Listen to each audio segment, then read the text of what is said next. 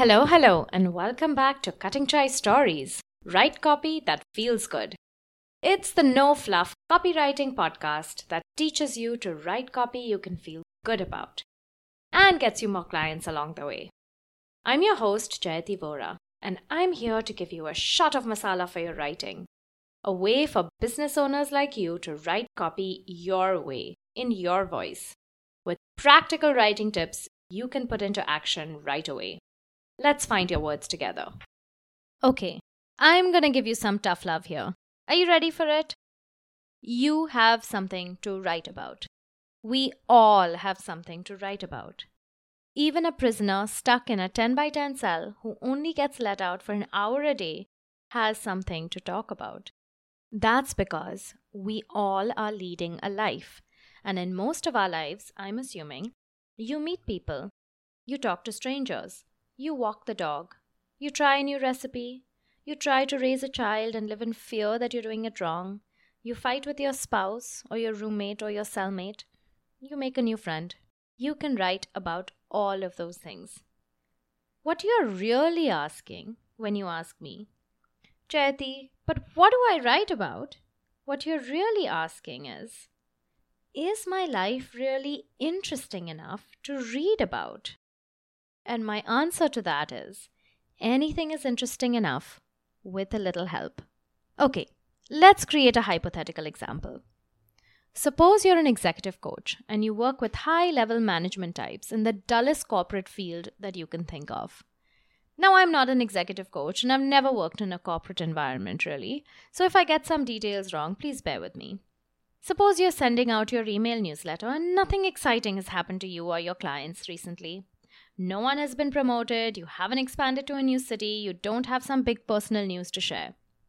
Suppose all you did last weekend was go fishing, which is the most boring thing that I can think of, and you didn't even catch any fish. So, how would you write about this failed fishing expedition in a way that makes it interesting to your readers? The answer is twofold. You'd create a scene, and you'd have a reason for telling them this story. So let's actually write this email newsletter story for this fictional executive coach. Dear Jayati, I'm assuming this coach has an email service provider that can personalize the greeting with the subscriber's first name. Dear Jayati, yesterday I woke up with a feeling of carpe diem fizzing in my fingers. I had slept well, I had some caffeine in my system, and four whole hours to myself, a luxury I hardly ever get. So I tried to make brunch plans with friends, only to find out Carl and Shauna and even Teddy the accountant were all busy. Then I tried to reserve the tennis courts to practice my serve, and wouldn't you know it, the first spot was three weeks away. So I grabbed my fishing tackle and trudged to my favorite spot in the woods. No, I will not tell you where it is, otherwise, all you avid fishers will swarm there, and then it will become your favorite spot, and I'll have no plan C on days when neither brunch nor tennis is possible. I had put that in brackets, by the way. As I walked through the still wet mud, my sandal broke a strap. I seemed to have become a target for all the mosquitoes in the state because the entire time there I was swatting them away from my skin, and today I look like I'm afflicted with the mumps. If you had a photograph, that's where you might put it. And after four long hours, switching bait and using the alternate fishing rod, I came back with exactly nothing. Why am I telling you the story? You may ask. Nothing really happened, did it? I'm telling you the story because sometimes life is like my miserable Sunday. You wake up with passion and excitement in your veins, and you try your damnedest to make something happen for you, but nothing works. In fact, everything seems to be working against you, even the insect kingdom of North Carolina. Okay, pause from the email. Do not ask me why I situated this executive coach in North Carolina, but I did. Unpause. On days like Sunday, you just have to accept that today is not your day. As a C suite executive in blank industry, I bet you have days like this too. Your projects are held up because someone else on the team isn't pulling their share of the load the person you need input from is on their honeymoon in Greece, or everything you say seems to rub your boss the wrong way. When that happens, my suggestion is go home before I did. don't wait to be swarmed by the mosquitoes. Stop in the moment and ask yourself is this really working for me? Take a walk around the block, or closet yourself in your office, or even take a half day. And next time, pack some insect repellent. Signed, your friendly, if slightly alarming looking executive coach. All right, that's the end of the email. So, that was my imaginary email about a perfectly boring day when nothing interesting really happened. But you'll see that I created a scene in the reader's minds. When I was reading that out, could you picture my pockmarked face? Or rather, the pockmarked face of the executive coach? Could you feel the squelch of that mud under my broken sandals?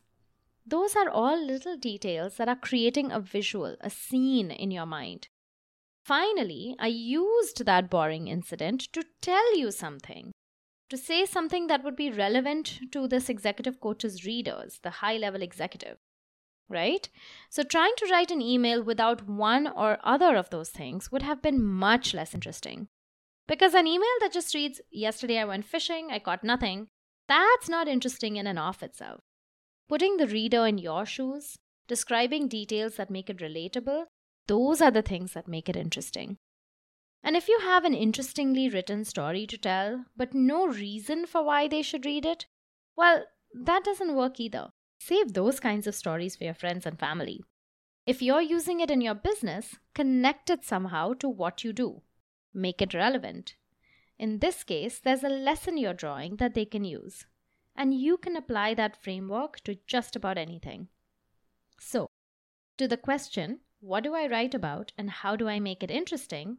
I say, write about anything you like, from the mundane to the earth shattering. The everyday stories are great because they're relatable to just about anyone. Because who hasn't had a day go wrong like our imaginary executive coach? And the earth shattering stories, they can be compelling. But the trick is to draw a lesson or to come to a conclusion that doesn't feel unique to you. So write about anything. Just bring your reader into the scene with you and make sure you have a point that's relevant or interesting to them. That's it. If you enjoyed this episode, will you sign up for Chai in My Inbox? It's my email newsletter. I send it out twice a week, no spam, unsubscribe anytime. In it, I send out emails that are similar to the one I just made up for this episode, except they're related to writing copy. And when you sign up, I send you a free mini course on connecting with your customers in your copy. Subscribe at cuttingchaistories.com slash subscribe. And if you'd like to write the kind of email I featured in this episode, but need a little more help than the podcast can provide, I can help you with that. My specialty is incorporating stories into marketing, which is the best kind of marketing, the stickiest kind of marketing. I work with clients one on one, and you can start the conversation by emailing me at jayati at cuttingchaistories.com or DMing me on Instagram at jayati vora. Thank you so much for tuning in. Until I see you again next Thursday, write about the most boring thing that happened to you last week.